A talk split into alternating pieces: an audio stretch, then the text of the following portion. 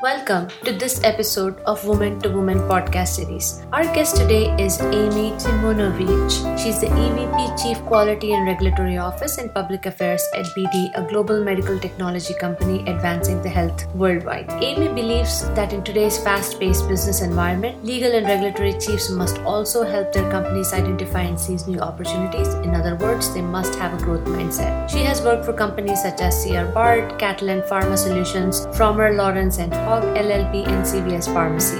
Ami has a JD in health law from Seton Hall University, School of Law, and a PharmD from Rutgers University, New Brunswick.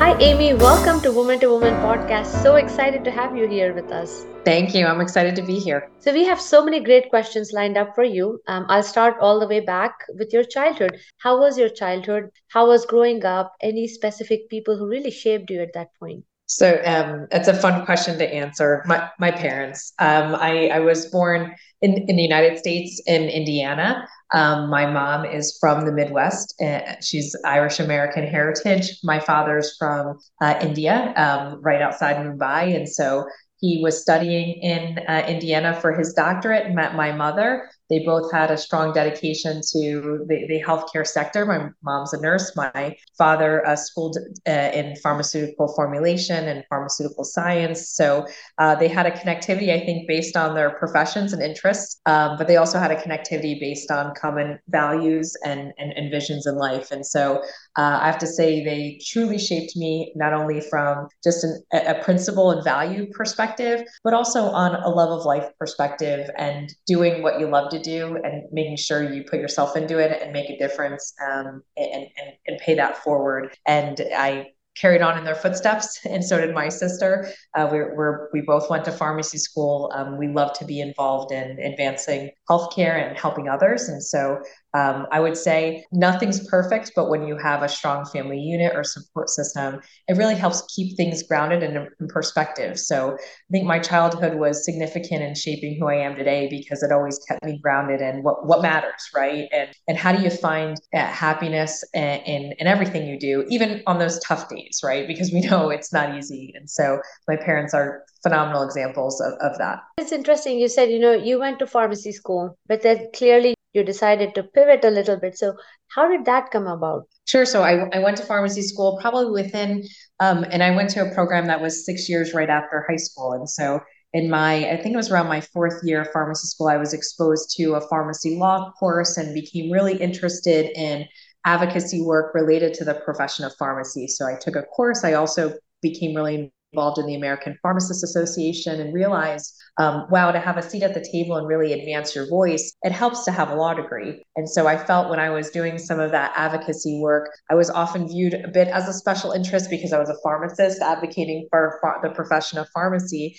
And um, I really became intrigued with the idea of combining that degree with uh, a law degree so that I can make I can amplify others' voices and my own and be taken seriously. You go to law school, you come out, and then to New York City.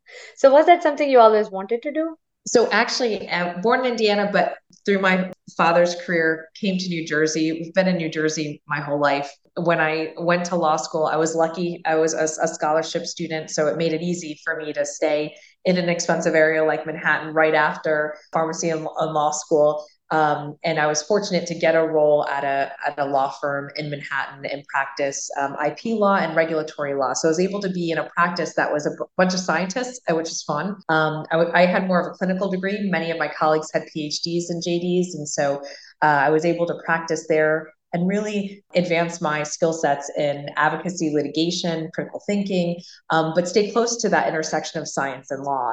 Um, on the side, I would still was still very involved in in farm, professional pharmacy associations uh, work in, in that respect because I really have always enjoyed just amplifying voices, trying to make a difference, um, but in a way that again made sense and, and could really help others too. And so the New York City law firm environment uh, was one as a, a young woman in, in, my career at the time um, was really impactful, right? I learned a lot, worked really long hours, and I was in um, a sector of the law where there's not many uh, women. So I think it was also learning other skill sets in that environment, right? How to how to be heard, um, how to be taken seriously, uh, how to be um, thought of for different career advancement opportunities that you know may not have traditionally lent itself to to a woman. And so um, I, I, think those about six years that I practiced in that environment um, really helped me become a strong leader, believe in myself, right, and sense of self, um, and also seek out. And thankfully, I had really strong mentors at the time too that really were helping to support me in in getting those opportunities. So you mentioned mentors, um, and I was actually going to go there next. So this is great segue.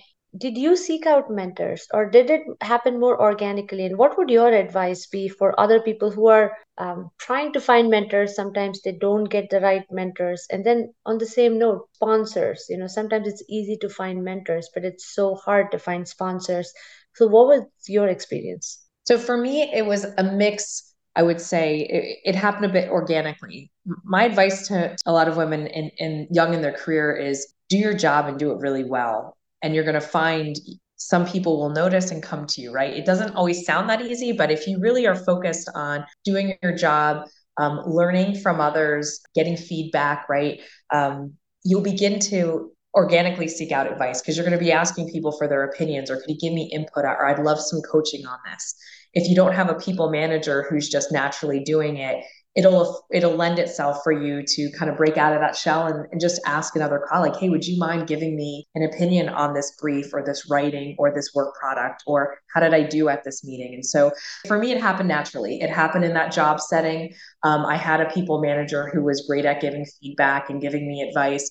And then i also would lean on others that i saw that i, I, I respected and wanted their opinions too. Um, it's intimidating though to do. And it sometimes i think um, you have to have that personality fit to with the mentor at times to kind of um, really ask somebody of a higher level of leadership to take the time, right, to give you feedback. But I find if you're really sticking to the job and trying to do a good job, um, those types of leaders, they see it, they admire it, and, and they want to help and they want to support you in that journey because you're also advancing you know a business or, or the firm or other things which they're working hard to do itself so you have that common objective. Now being the leader that you are when people approach you now um, what are some of the things you would advise them to like when they're asking for help or asking for you to be their mentor or provide some critical feedback what is the best way to ask for it? Yeah i think it's really be brave enough to ask and be intentional about the scope of what you're asking. So often when I'm asked, you know, people ask Ami, could you mentor me? I said, well, first of all, before I say yes, even though I'm very often will, I want to understand what do you want to get out of it? What's your objective? And let's make sure I'm the right fit for you. So, what I usually do in kind of an initial coffee chat is getting to know the person, seeing what they're looking for, and then saying, Hey, am I the right person? Or let me introduce you to somebody who I think can really get you to that next level sometimes we don't actually know what we want. We just we look at somebody and say, hey, but I, I like what you do and, and your style and you're a leader I want to get to know. And I think that's okay too. But I think in order to really find that right match, having some idea about what is it about that leader that you want to learn from will help facilitate, I think, more meaningful dialogue. On the same note, along the way, you know, there are certain skill sets that you learn on the job or even like basic side jobs or internships that you might have done or part-time jobs are there certain skill sets that you would advise especially for girls right coming out of high school coming out of college that they should acquire as early as possible to really succeed in their career so they're not making the mistakes when it really counts yeah, no, I think I, I think get a job and, and, and, lean in to an industry or sector that you're most interested in. For me, it, it was healthcare. After the law firm, I really wanted to get back into the, the healthcare sector take a risk, right? Even if it's not squarely within what you think you want to do, um, take it. I have a very non traditional kind of uh, pathway to the role that I'm in now. You know, I, I, was a pharmacist, I was a lawyer, I've practiced in everything from community pharmacy to law firm environment to in housing and companies. And and my advice was just be curious, and dive in, really be open to learning the industry, uh, learning the business. I think often what is really successful for women young in their careers to really fully understand a business or how things run from an operations standpoint. It just it lends itself in whatever area you end up looking at it, just to, to have that better under fun, fundamental understanding. Also the financial aspect. I don't have a finance degree, but it really helped to understand those that, that terminology, getting advice on things to read, right? So that you could follow some of that language um, and how businesses operate if you are interested in kind of an in-house role. The other thing I would say is uh, speaking skills. Um, often, you know, getting the opportunity to speak in front of people, it can be intimidating for, for folks. I'm naturally uh, an introvert by nature. Early on, I realized I had to stretch and ensure that I could be uh, comfortable in large groups and speaking on uh, stages because that's what I needed to do for for my career journey. And so I think even having um, the opportunity to present in small forums or in front of people your work product, it gets you experience on making complex things simple. And being able to do that, I think, is really key in advancing in your career and in leadership roles. Um, being able to communicate with others effectively in a manner that they'll absorb it right that's a skill that's a that's a soft skill we don't always put in a job bullet, right? It, it's more of, we'll say, effective communicator. But what that really means is simplifying things, making it easy to understand, and presenting it in a style so people are going to want to follow you. So even if they don't report to you, you're influencing without you know without that authority but they, that's those are key leadership traits that if you hone in on and get some experience early on it just it lends itself to continue to develop you um, and really ensure that you stand out when you're being looked at for for promotions or new opportunities. You being an introvert, was that a hurdle for you in terms of networking with other people, reaching out? And how did you overcome that? Because we see so many people who talk about this, right? You know, how hard it is to make that first contact and just approach somebody. I what I found is I'm more comfortable one on one, and not many people actually know this because I'm I'm often in big groups and you know I'm I'm fine. I just I tend to be more comfortable in a, in a one-on-one situation. And how I got over it was really to say, okay, Ami, you know, your job requires this. get over it, get out there. Um, and it, it, it, takes sometimes more energy from me. So I really try to just energize, right?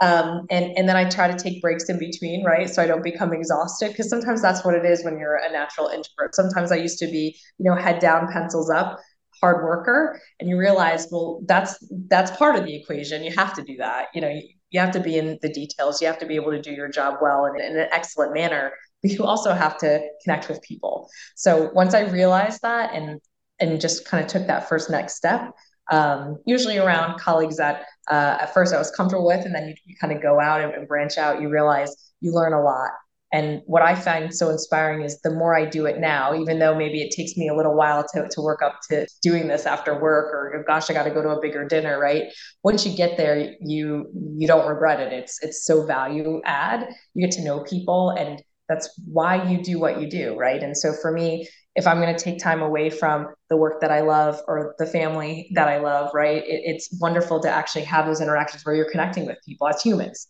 and that's really refreshing. And it took me, I think, a little bit of time to really see that. And I think now I focus in on that piece like, hey, this was really rewarding uh, to, to meet others, to network with others, versus, oh gosh, I, I got to do this on top of my day job and everything else I've got going on. It was just like, oh my goodness, this is the last thing I want to do. Now I really try to be intentional of, hey, let's see what let's see what comes of this. There's there's value in every interaction, and let's focus in on that versus, oh gosh, this is going to keep me up late, you know? Uh, so it's just that change in, in, in mindset. So speaking of families, you have two kids, 12 and 8 year old. Yes. Clearly, it must have been a very different situation when they were much younger. So we have audience varying stages of life, you know, where they have younger kids, where they have tweens where you know a lot of attention is required but at the same time from the background how did you manage all of that? And what has worked for you? So i think probably faith and like a village right of support um, and i'm sure most parents would say the same thing. For me early in my career i'm very fortunate and blessed. I have a strong uh, partner in my husband. We tag team. He's got um, a career as well. And in different stages one, one is doing more than the other and we kind of flip back and forth. We've always worked that way and that i have to say has been a true blessing for me and, and enabled me to to do some of the jobs that i did and also enabled me to come home and have somebody i trusted to kind of break down and say hey I, I don't feel like a good mom today. You know i didn't i didn't win as a mom today. I might have won as work ami but as mom ami today was a tough day um, and being able to be vulnerable and have that exchange uh, with with my husband was just in- incredibly valuable, and it still is today. I would say when I was practicing in the law firm environment, you know, I had my first son. He was young. I was doing litigation work, traveling a lot. It was very difficult. Um, I chose to breastfeed and, and try to do pumping while traveling, and that was at a time where that wasn't something others were doing. I was you know, the only woman on the floor at the time. And, you know, I look back and remember things I was doing to kind of hide, you know, the milk in my lunch. And I, you know, I was mortified if anyone found out. And, you know, I had a colleague who said, Ami, it's okay. People don't know. They think it's a printer. like, don't be so shy. You're a mom, you know, don't be shy to remind people that. And I think it took some colleagues, male colleagues actually to say like, hey, you're doing a phenomenal job. Um, don't be shy to acknowledge that. And, and don't be shy to say in a meeting like, hey, you know, um, I, I, need to, to leave a little earlier because, um, you know, I, have got another commitment. You don't have to say it's because I actually want to see my child before he goes to bed. Um, you could say, I have another commitment. I got to go. Just like folks have if they've got other commitments, right? You're, you have to allow yourself uh, those boundaries. And I think for me, going through that experience, it taught me, boy, I want to be there for other parents going through that situation and sharing with them like it's okay to say no i'm going to leave early today i'll get the work done i'll figure it out uh, late at night or what have you um, but i'm going to make sure i'm there right? And, and i'm enjoying these moments because they're so precious. But it's not easy divya. I mean i have so many fun stories where i thought geez i, I don't think i'm going to make it or there's no way i can do this. And it was at those moments where i leaned on um, my support system, my mentors, sponsors to just help me through it. But there's tough days and, and there's good days, right? And I, I think that's what helps you pay it forward when you get out of that stage and say, oh my gosh, you'll survive. Um, you don't sleep, you know, and it may be a little crazy, but um, but you'll survive sometimes we are very tough on ourselves we want to do everything yeah. and we we don't want anything else affected but sometimes it's so important to have allies at that point like you had some of your male colleagues come and say it's okay you just need that sounding board to say it's okay you know because we exactly. we have to do it. Uh, you know a, a, fun example is um, like halloween. For those who have children it's like a huge holiday right? And they have these parades at school. And so uh, the joke was I, I worked for a wonderful general counsel at one point in my career. And you know he knew that and he would be like ami it's fine. You don't have to be here for this meeting. And it was almost like wow thank you for doing that because you kind of knew that was a struggle and i didn't want to you know i wanted to make sure i was showing up well. But you also knew being the, the ages my kids were at the time hey that this was this was important too. And it sounds so silly right? And when you think of these business critical things like gosh i feel guilty. I'm going to halloween parade. But that meant a lot to my sons right? And so it's like you wanted to be there. But it helped almost with people granting you permission. Like sometimes you need that. Um, now I don't even think about it. It's hey, it's a calendar block, and I make sure I empower my leaders and people managers to do the same. Or else, why are you working? Right? You want to have the the ability to have um, those points in your life where you're being fulfilled personally too, and then you show up better for work and you're energized. And let's be honest, um, it's all one and the same this life, right? So my family and children, they know where I work today. They've been to my office. I'm a big proponent of bring your children, bring your family to your office, let them know what you do, even in the times of these Zooms and, and Teams meetings, which we have more often. I have my family with me, and I encourage those who have, you know, pets, family, bring bring it in because that's who who you are, right? And I think it makes actually that work environment um, more relatable. It's okay when I'm leaving my family, say I'm traveling for work, I'm going here. Even my children can relate to that. They're like, oh, now I understand, or I understand what you do, mom. And um, I think that's important, right? It, it, it helps bring it all together. Yeah, make them part of the whole story. They need to be part of it. And mm-hmm I remember start of the COVID, my kids were already in high school. They were helping me with my tech needs because suddenly I was at home and I didn't know how to do half the things. But I had team members who had very little kids and one person just said you know i'm sorry but really it's hard to do this 8:30 meeting right now. And i'm like oh. And then they said because there is no school we have to log the kids into the zoom. And the second grader doesn't know how to do it. And i'm like oh my gosh why did i think of it? You know sometimes it's the aha moments that okay i am missing a big piece. So as leaders it's it's one of our responsibilities to make sure you know how is everybody stationed at that point of time given everything else going on so no, that's a great reminder. It is and, and i think it goes back to that mindset of like inclusion. It's a yeah. broad we talk a lot about inclusion diversity and equity in, in, in, roles that i'm in now and you know how do you shape teams and how do you be intentional about being inclusive?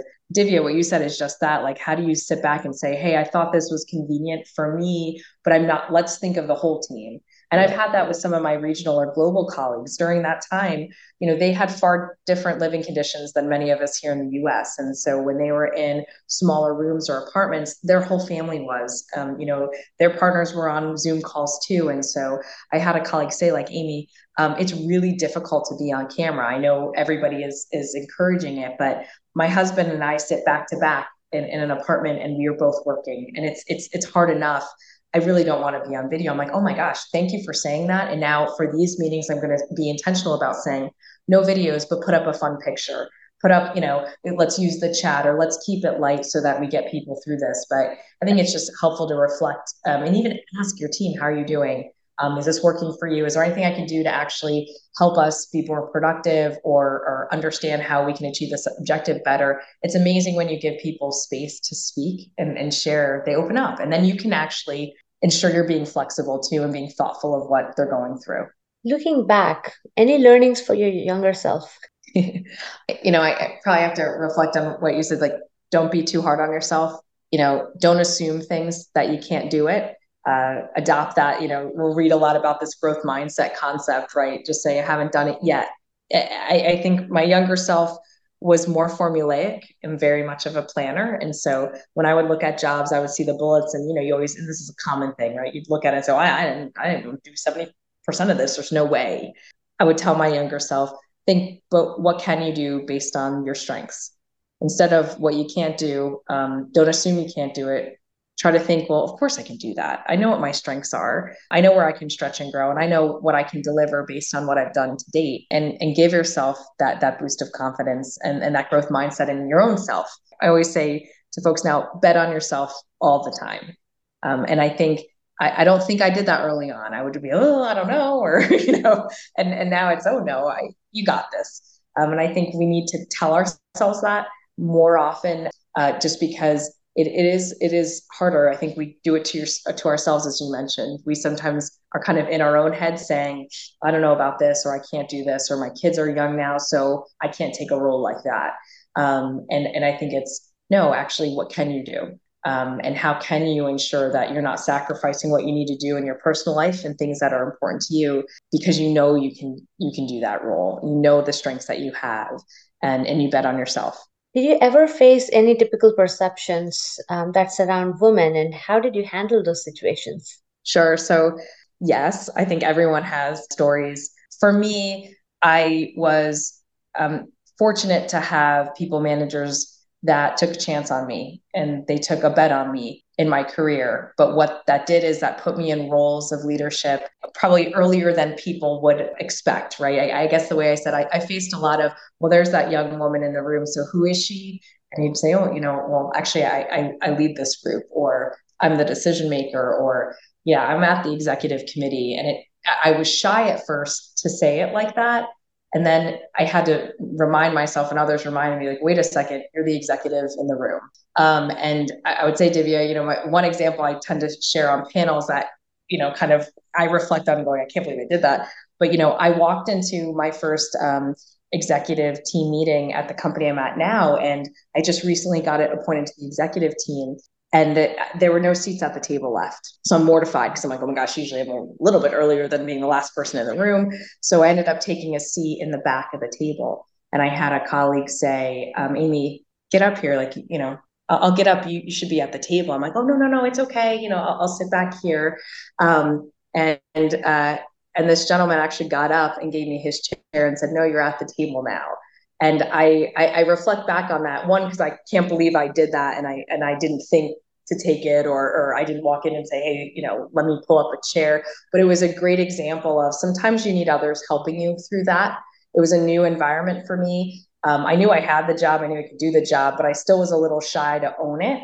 Um, and it took some of my my counterparts to say no no no come on you're here at the table. And so I think some of it was in my head uh, and I had to get over that. And and some were those perceptions or biases where people would say like, "How did you get this role?" Or you know, "Do you really do you really have the experience or the thirty plus years experience?" And so often the way I dealt with that was. Listen, I have this role. I am qualified, but I'm not going to sit here and, and give you that narrative. Instead, let's focus on the task at hand. And, and I'm going to show you how and why I'm in this role. And it's because of the way I lead and the way Critically think and make decisions. And let's come and revisit this if you have any questions after we get through this issue, right? And what I found is that that that was effective.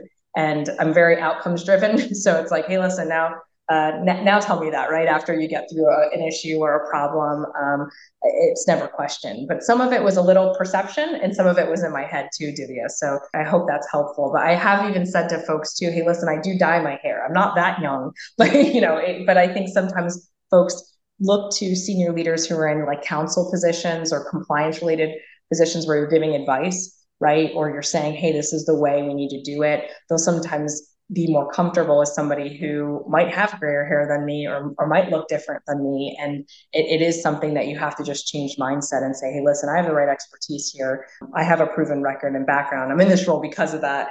A lot of people trust me, but we don't need to sit here and talk about that. Let's let's just get the do- job done together, right? And let me show you what I can do and how I can empower you and lift you up and you be a better leader in, in the future too. So hopefully I answered that question. Yeah, no, absolutely. Are there certain traits that we should work at, like, you know, being more assertive or things like that, that you've just seen in your career, either yourself or other women interacting, that you feel, what is it that we lack? What should we be working towards? Well, well intentioned, sometimes we overthink things. And sometimes we're assuming intentions that we shouldn't be assuming. So I kind of fall back on um, a strong mentor of mine said, you know, assume good intentions, like assume good intentions. Um, and I really take that to heart because sometimes when you're in a conflict or you're in a situation, you'll overthink it or you'll assume a bad intent, and that'll bias how you interact or how you have an exchange with somebody. So I think as women leaders, it's how do we work better together, right? How do we ensure we we see where we might have this intuition to respond a certain way and pull back, take a moment, take a pause, reflect, assume good intention, slow down, take a minute, right? And, and then then proceed. I also think again, you, you touched on we're hard on ourselves. We are. And, and and I've seen it with other women leaders, and you don't like to say everybody's the same because we're not, but I have seen it with women where um, you, you know will tend to say I'm sorry or oh my gosh, like that guilty uh, syndrome, like, oh, Ami, you know, um, I don't mean to take up your time. So often people will meet with they say, Ami, I'm so sorry. I know you're so busy. I don't mean to take up your time. It's like, listen, time's relative. It's the same for all of us please don't say that. You're as busy as I am, you know, and let's just work through this and get over it. But I don't think people realize they're doing it, right? It's just it's a, it's an insecurity. And I think it's how do you help get over that insecurity and we can help each other so much by calling it out and saying you don't have to say that or never say you're sorry or or hey, lift each other up too. Like you did a great job. Or hey, I'll give you direct feedback. And I think what women leaders can do with women leaders is be that ally and partner but also be courageous to say, hey, I disagree with you, or you could have done that better, or you're coming off this way. Let me help you and help each other. And I and I see, you know, there's a lot of studies on this too that my HR colleagues have shared with me. It's like, you know, they'll say sometimes, you know, if there's two women in a group, they're they're competing against each other inadvertently and they're hard on each other and they're kind of showing, you know, this or that. Sometimes you need three or four, and then you get into that more uh, lifting one another up, helping each other. I don't know all the sociology behind it, did not get a degree there, but um, from just a human aspect and experiential aspect, you kind of see it. And, and I really try in those situations to say, hey, listen, I'm here. I may disagree with you, but I'm here to help. I want to lift each other up. I want to show up well together as collective women leaders let's problem solve offline or let's get a cup of coffee so I can understand what's going on here and how do we break through some of the, you know, some of our difficulties in communication. So what is it that not a lot of people know about you? Let's see. Not a lot of people know that I like to bird watch. So I um, I have two boys and um, and my husband and I enjoy being outdoors with them. And I learned early on that I cannot outrun. I'm not an athlete. Um, I've been learning racket sports, but one thing we all connected on was being outside and spotting birds. And so um, I, I love finding things that connect me in with them and their world in an activity that I know we could share for a lifetime, no matter how old I am. So I really uh, have gone into it, have some binoculars, we've got books and charts. And so we really have fun doing that. But I, I some people know that, but not a lot of people. And thanks for sharing that. So, Thanks. Ami, this has been such a great conversation. Any closing comments for our listeners? I guess I'll close with kind of where we started a little bit here is always bet on yourself, believe in yourself, find something you love to do, make sure it has a purpose that drives you personally and professionally and and, and you're going to enjoy life and you're going to be successful. I can't thank you so much for this time, and I can't thank the listeners enough for their time too. No, thank you so much.